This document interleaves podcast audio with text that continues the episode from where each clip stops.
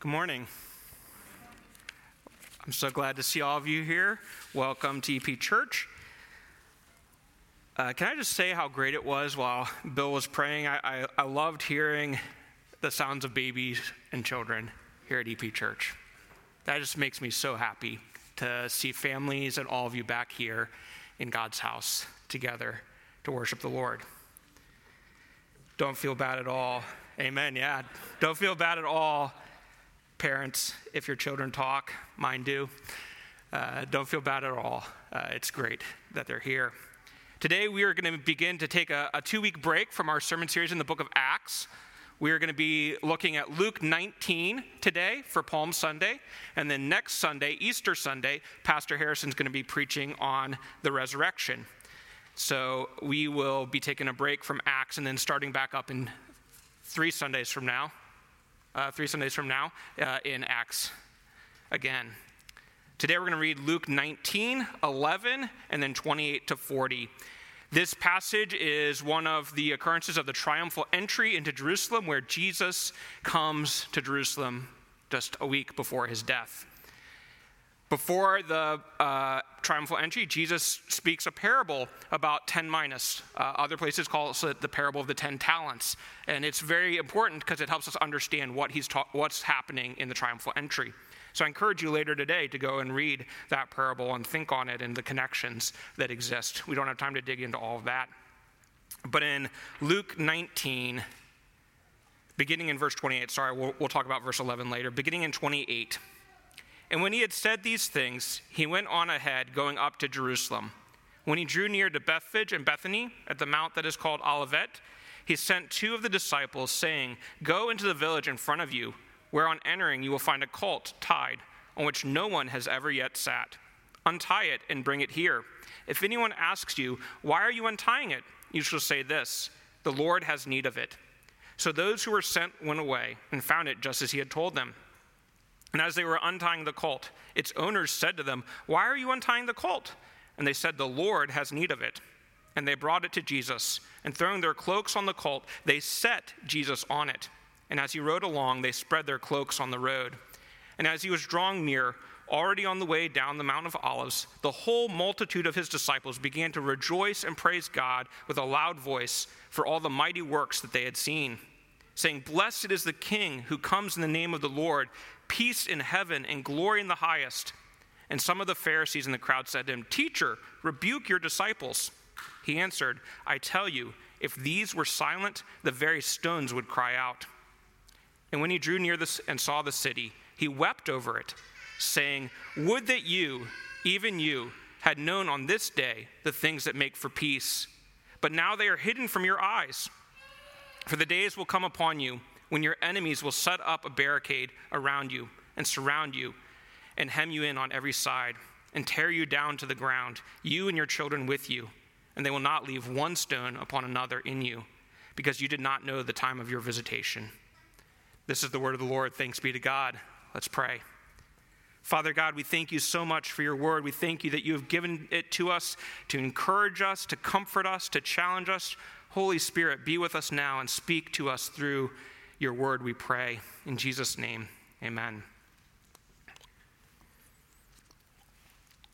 For some reason, humanity is often fascinated with royalty. Despite America having declared independence almost 200 years ago, in modern history, many people in America are fascinated with British, the United Kingdom's royalty.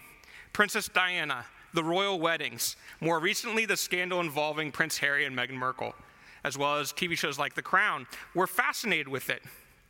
Louis XIV, the French king, was one of the greatest monarchs in all of history. He had the most power and one of the wealthiest, grandest courts. He ruled for over 60 years, the longest in French history. In 17th century France, the king was viewed as king by divine right. He was in his position because God had given it to him.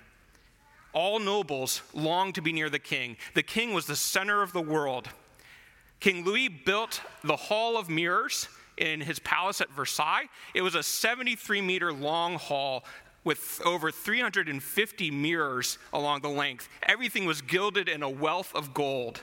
And King Louis would be at one end, seated on a dais on his throne, surrounded by the French court, and any noble or dignitary who came to visit him would walk along this hall, 70 meters, surrounded by meters, with the king just sitting there staring at him before he came before the before they came before the king to see him. Talk about intimidation. Talk about the anxiety that those people would have felt as they walked down along there. Our passage is also about a king but not a king who reigns in arrogance, having people come to him, but a king who comes in humility, who comes to his people in their need, a king who comes seated on a donkey. There is a human longing for a savior, savior who will deliver us from the oppression that we experience, from the evil situations that surround us. We long for a savior. This longing finds ex- expression in our fascination with superhero movies, and our fascination with royalty, and our fascination with all sorts of ideas of a savior or an authority figure who saves us. And we see it in our passage. In verse 11, when the disciples heard these things that he was talking about, he proceeded to tell a parable because he was near to Jerusalem and because they supposed that the kingdom of God was to appear immediately. His disciples were longing and expecting the same thing. The whole Jewish nation was longing for a Savior who would deliver them from the oppression that they were experiencing. The Jewish nation saw the brokenness of the world around them and they longed for God to do something about it. And our passage shows that Jesus was that long awaited king. In verse 38, the multitudes of Jesus' followers praised God, saying, Blessed is the king who comes in the name of the Lord. They praised him. They were right. Jesus was that long awaited king. But he did not a king that came as they expected. They were expecting and longing for a savior that would deliver a mighty victory over the Roman Empire, deliver them from their slavery to Rome, and establish a Jewish nation that would return to its heights as it had been under Solomon, David. But Jesus didn't come to deliver in that way. He didn't come just to save the oppressed Jewish people, He came to die for the sins that is in every single human heart and free us from that sin. We who live on the other side of Christ's death and resurrection, we know that He is the King who has come to bring deliverance and salvation through His death. We know that He's the fulfillment of all the Old Testament speaks about. But the people at Jesus' time did not know that. In our passage, we see that Jesus, the King, has come. And the watching crowds have two choices at his arrival.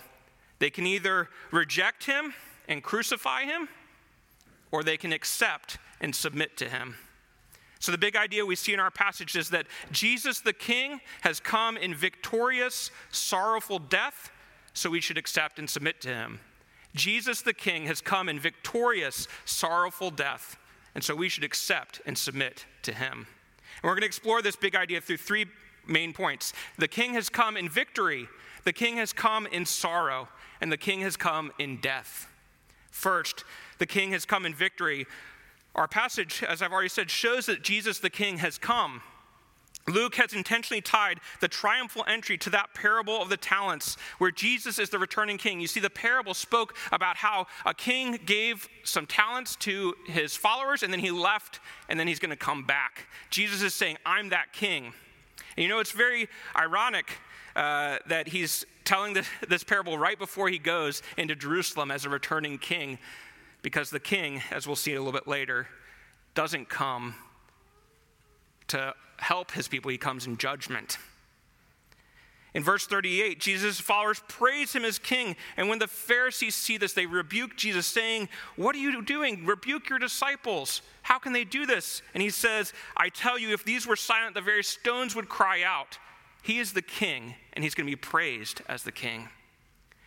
He comes riding on a donkey, and this is important because it is pointing back to some Old Testament prophecies and promises that had occurred.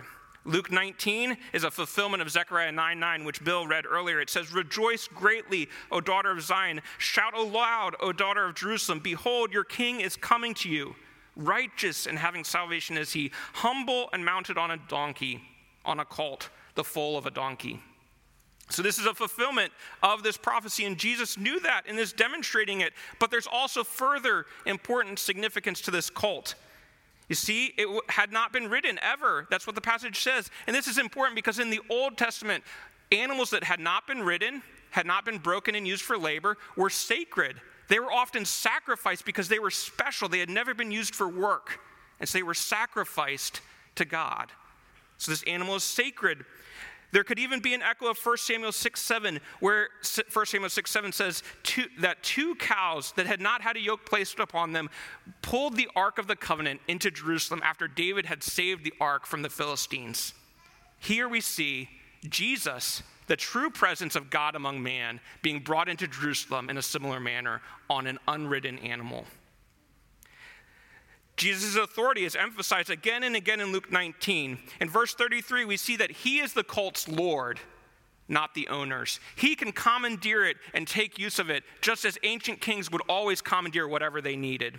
In verse 35, we see that Jesus is placed on the cult by the crowds, as if he is being enthroned in verse 36, we see the crowds place their cloaks on the road so that Jesus and the donkey can ride across it. This is an echo of other similar events in the Old Testament where kings would walk upon people's cloaks. There are even echoes of David in this passage. In verse 37, we see when Jesus came near the place where the road goes down to the Mount of Olives, the crowds shout in joyful praise of God. This is an echo of 2 Samuel 15 30 when David shamefully left Jerusalem. That passage says David continued up the Mount of Olives. David is leaving where Jesus is entering. David continued up the Mount of Olives, weeping as he went. His head was covered and he was barefoot. All the people with him covered their heads too and were weeping as they went up. Great David's greater son is entering Jesus Jerusalem triumphantly where his father David left it in shame. All of these elements in our passage combine to teach and show us that Jesus is the long awaited King, the long awaited Messiah that has come to bring salvation and deliverance. He has victoriously returned. This reality that was glimpsed on Palm Sunday is even more fully true right now.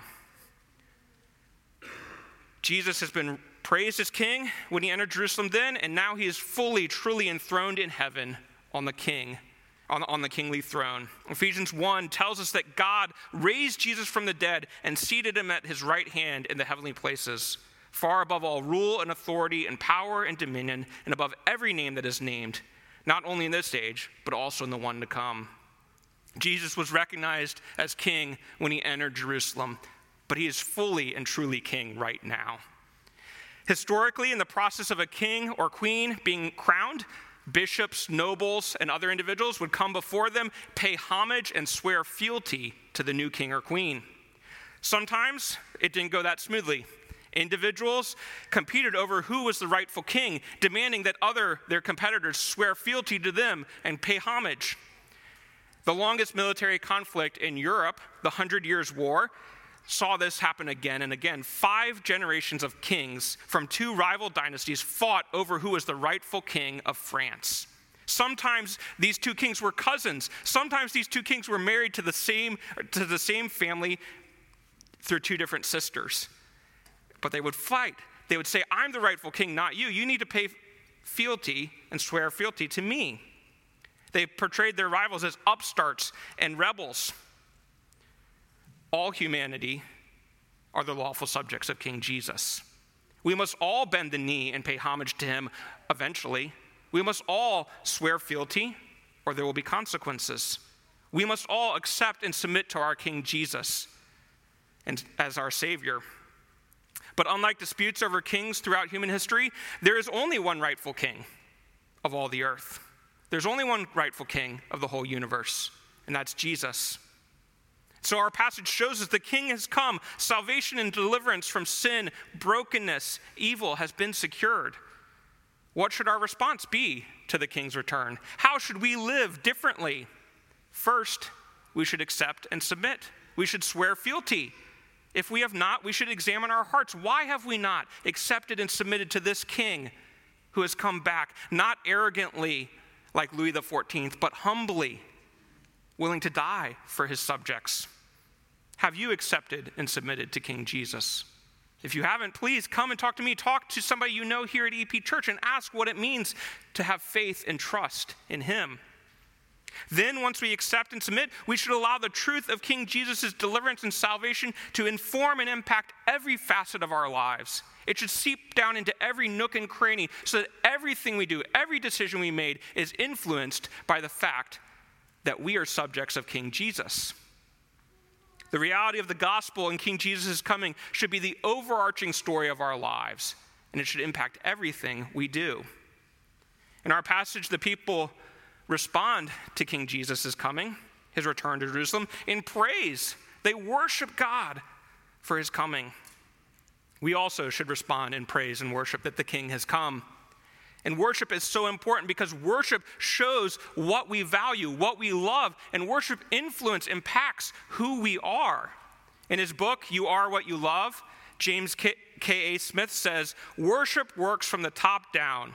In worship, we don't just come to show God our devotion and give him our praise. We are called to worship because in this encounter, God remakes us. He remakes us. Worship is the arena in which God recalibrates our hearts, reforms our desires, and rehabituates our love. Worship isn't just something we do, it is where God does something to us. Worship is the heart of discipleship because it's the gymnasium in which God remakes our hearts. When we come here to worship, when we worship in our homes, God is doing something to us. He's changing us so that we value and love what He values and loves. As we worship our King Jesus, He will remake us and remold us into His likeness.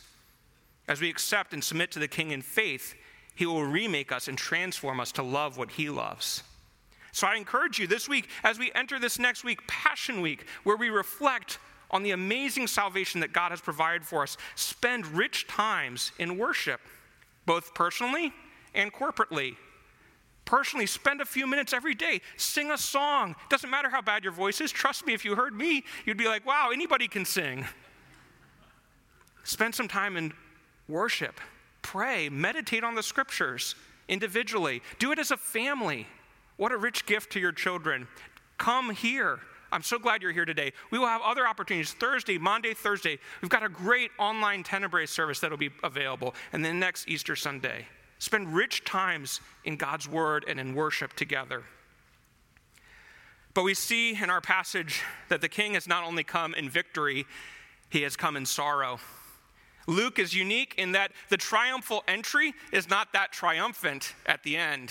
In verse 41, we see as the king is coming to Jerusalem, we see a confusing and startling development in verse 41. We see that it says, when he drew near and saw the city, he wept over it. That's not very triumphant. He comes to Jerusalem and he's weeping. What's going on? In verse 42 to 44, we see the reason why. Jesus is sorrowful and weeping when he sees the city because he knows the judgment and destruction that awaits the city. He's sorrowful and weeping because they have not recognized that he is God in the flesh, the king who has come, and he knows that they're going to reject them. Jerusalem was to be the place where God's temple allowed for humanity and God to come together in a restored relationship. But Israel had sinfully failed at that mission again and again and again. Through the prophets, God had repeatedly called them back to the relationship and mission for which He had saved them but they had ignored it and they were going to ignore Jesus. Jesus' victorious return is marred by the reality that the city and the nation of Israel do not recognize that their king and God has come. Yes, in our passage, some of them are rejoicing, his disciples are rejoicing his return, but the religious leaders, they reject him. They rebuke him and his followers for what's happening. And the same crowds which joyfully shout, Blessed is the King who comes in the name of the Lord, praise in heaven and glory in the highest, this same crowd will soon shout, Crucify him. And all of his disciples will abandon him. That's why Jesus weeps. He knows that they have rejected God, he knows what he must undergo in order to bring them back to the Father. The crowds that joyfully received Jesus just a few days later are going to be screaming for his death. Jesus weeps at seeing Jerusalem because that is the heart of our Creator God toward his sinful, rebellious, lost creation. That's the heart of our God. The rejection of Jesus by the Jewish religious leaders is merely an echo of the total rejection of our Heavenly Father by all of humanity. Each one of us has rejected God just in the same manner that they have. Though our God will punish sin, and he must, his first response to sin and the brokenness of humanity is not anger. It's not his first response. His first response is rather sadness, grief that his creation has rejected him. And that sadness finds its roots in God's deep, unrelenting love for his creation, for each one of us. There's a wonderful book that came out this past year called Gentle and Lowly. It's written by Dane Ortlund. I highly recommend you read it if you want to understand Jesus' heart better. And in that book, he says the cumulative testimony of the four Gospels is that when Jesus Christ sees the fallenness of the world all about him, his deepest impulse, his most natural instinct, is to move toward that sin and suffering, not away from it. When God sees our brokenness, our sin, he doesn't shrink back in disgust. He moves towards us in compassion and love. I want you to think of the greatest sorrow you've ever experienced. Think of the greatest sorrow you've ever experienced. Maybe it's some horrific betrayal by somebody that you trusted and loved. Maybe it is the loss of a loved one, the loss of a spouse, a child. Maybe it is something that you just feel like you're never going to be able to overcome. God's sorrow over our fallen, broken humanity is greater than that sorrow. But his sorrow does not cause him to shrink back in disappointment or anger. It propels him outward in love. It propels him downward to the earth to dwell among us, and it propelled him up onto the cross to die for us. Do we understand our God as one who views his creation through the lens of unrelenting love?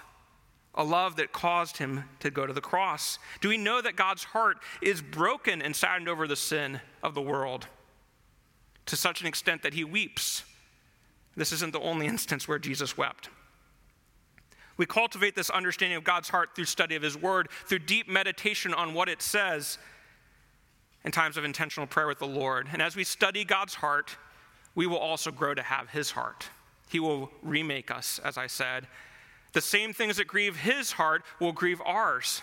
Do we weep over those who have rejected God as their creator and Lord? Too often we see the sin of this world, and our first impulse, our first reaction is anger. And I get that. I understand that. There's been things recently that made me very angry. But our first response should rather be sadness. Sadness, the fact that somebody created in God's image has so rejected God that they would sin in such a way sadness over the fact that they are under God's wrath and judgment, sadness over the fact that they might never know the one who created them. The king has come, and he has come in victory, but it is a victory mixed with sadness. Sadness that the victory over sin and death was necessary at all. Sadness over the reality of humanity's sin and God's good creation's brokenness. As Christians, we currently live in the already not yet, between Christ's first victorious coming and his second, final, complete victorious coming. His first coming accomplished the work of salvation. His second coming will see that work finally fully realized. And so, though we know that that victory is secure, we still exist in a world where sa- sadness and sorrow should be natural, should be a natural emotion to us. We live in that tension and we grieve all of the sin and brokenness which still surrounds us. But we grieve as those with hope, a hope which we must constantly put forth to ourselves, to our fellow Christians, and to the world which surrounds us. So we see that the king has come in victory, he has come in sorrow, but he has also come to die. That wasn't a surprise to him, and it wasn't a surprise to his heavenly Father. How can Jesus, who comes in victory, also come in sorrow? How is that two things possible in exactly the same hour? The sorrow is the result of humanity's sin, and the true victory can only be secured by Jesus' death for sin. The reality is that though Jesus came as king, he did not come entirely as the first century Jewish people expected, or as they interpreted the Old Testament prophecies. They were expecting a mighty king who would come and deliver them a great military victory. Zechariah 9 9, the passage which is being fulfilled here in Luke 19, goes on beyond that first instance. Let me read the whole thing. Zechariah 9 9 says, Rejoice greatly, O daughter of Zion. Shout aloud, O daughter of Jerusalem. Behold, your king is coming to you. Righteous and bringing salvation is he. Humble and mounted on a donkey, on a colt, the foal of a donkey. Jesus came. He came mounted on a donkey. He came bringing righteousness and salvation. But then the passage goes on. In verse 10, it says, I will cut off the chariot from Ephraim and the war horse from Jerusalem, and the battle bow shall be cut off. And he shall speak peace to the nations. His rule shall be from sea to sea and from the river to the ends of the earth.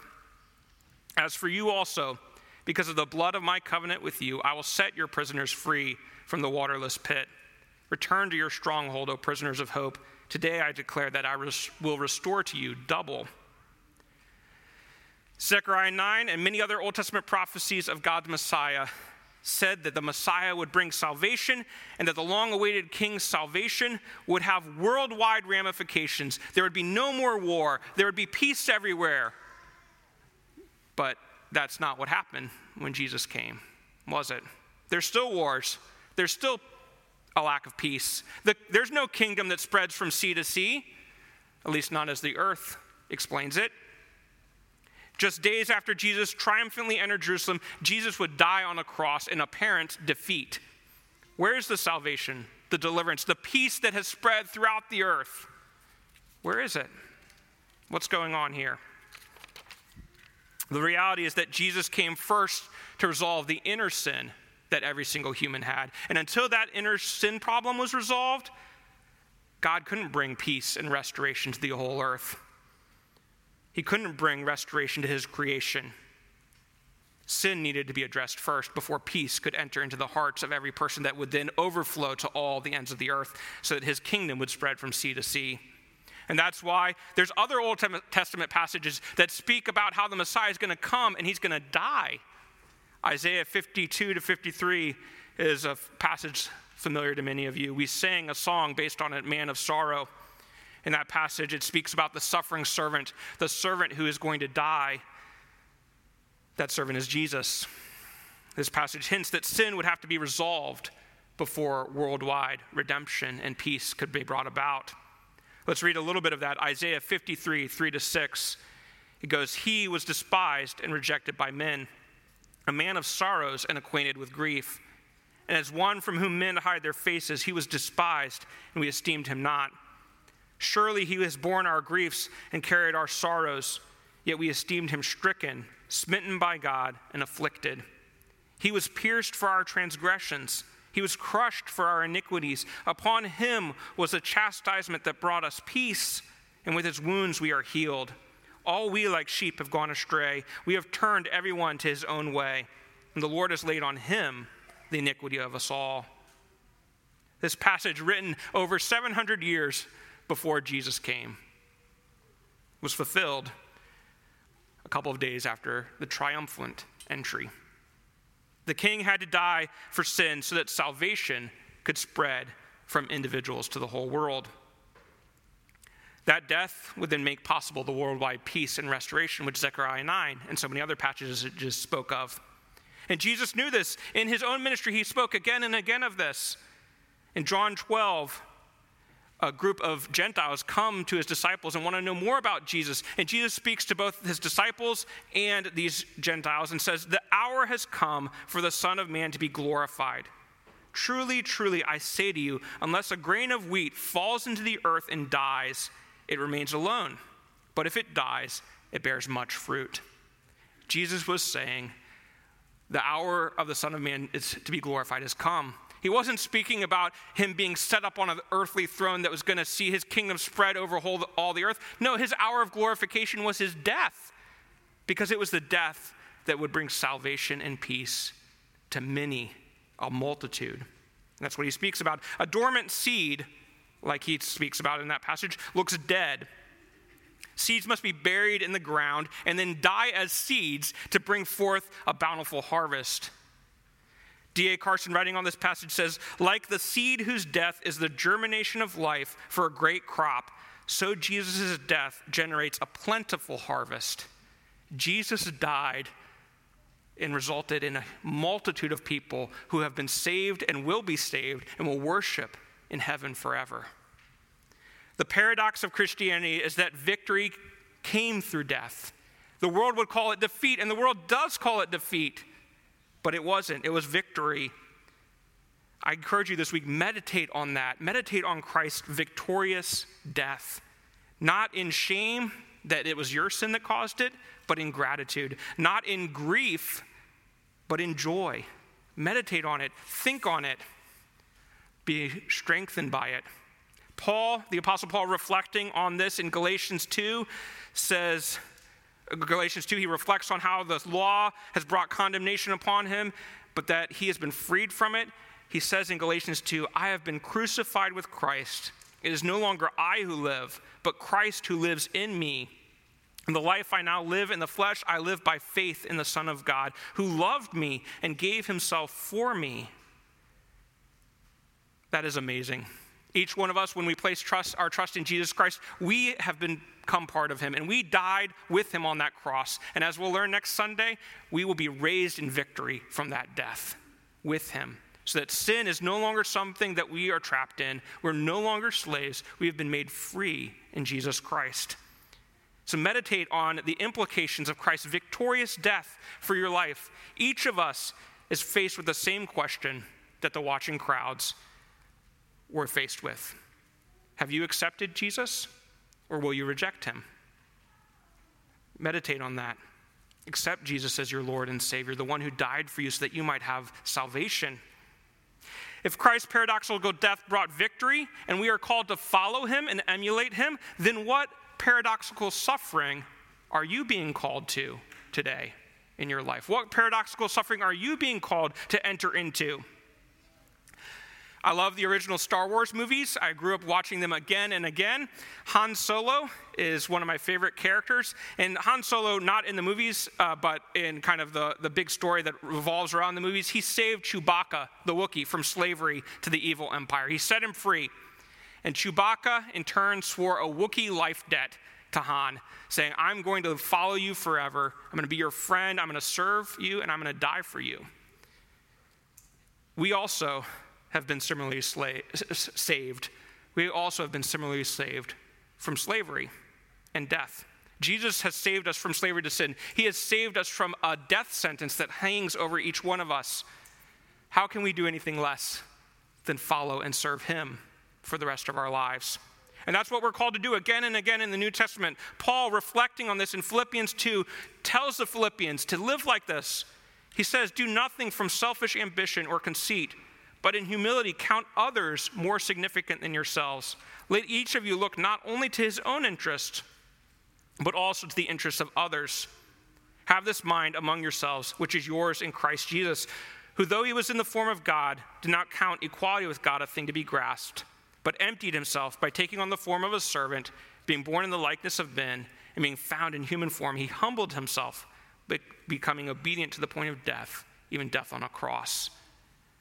We have a king who came in victory, he came in sorrow, but his victorious, sorrowful death has freed us so that we in turn can live differently.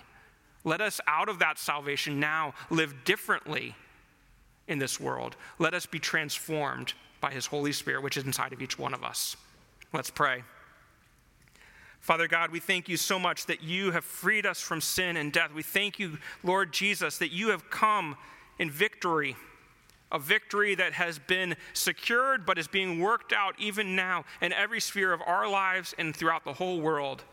We thank you that though you came in sorrow and you are still grieved over sin, that your victorious, sorrowful death has made it possible for us to praise and worship with much joy. We thank you, Lord God, that as we trust and believe in you, you are working in us to reform us and remake us. We pray, Lord God, that this week we might reflect and meditate upon your great salvation and that it might slowly transform us as the Holy Spirit works in our hearts and lives. We pray this in Jesus' name. Amen.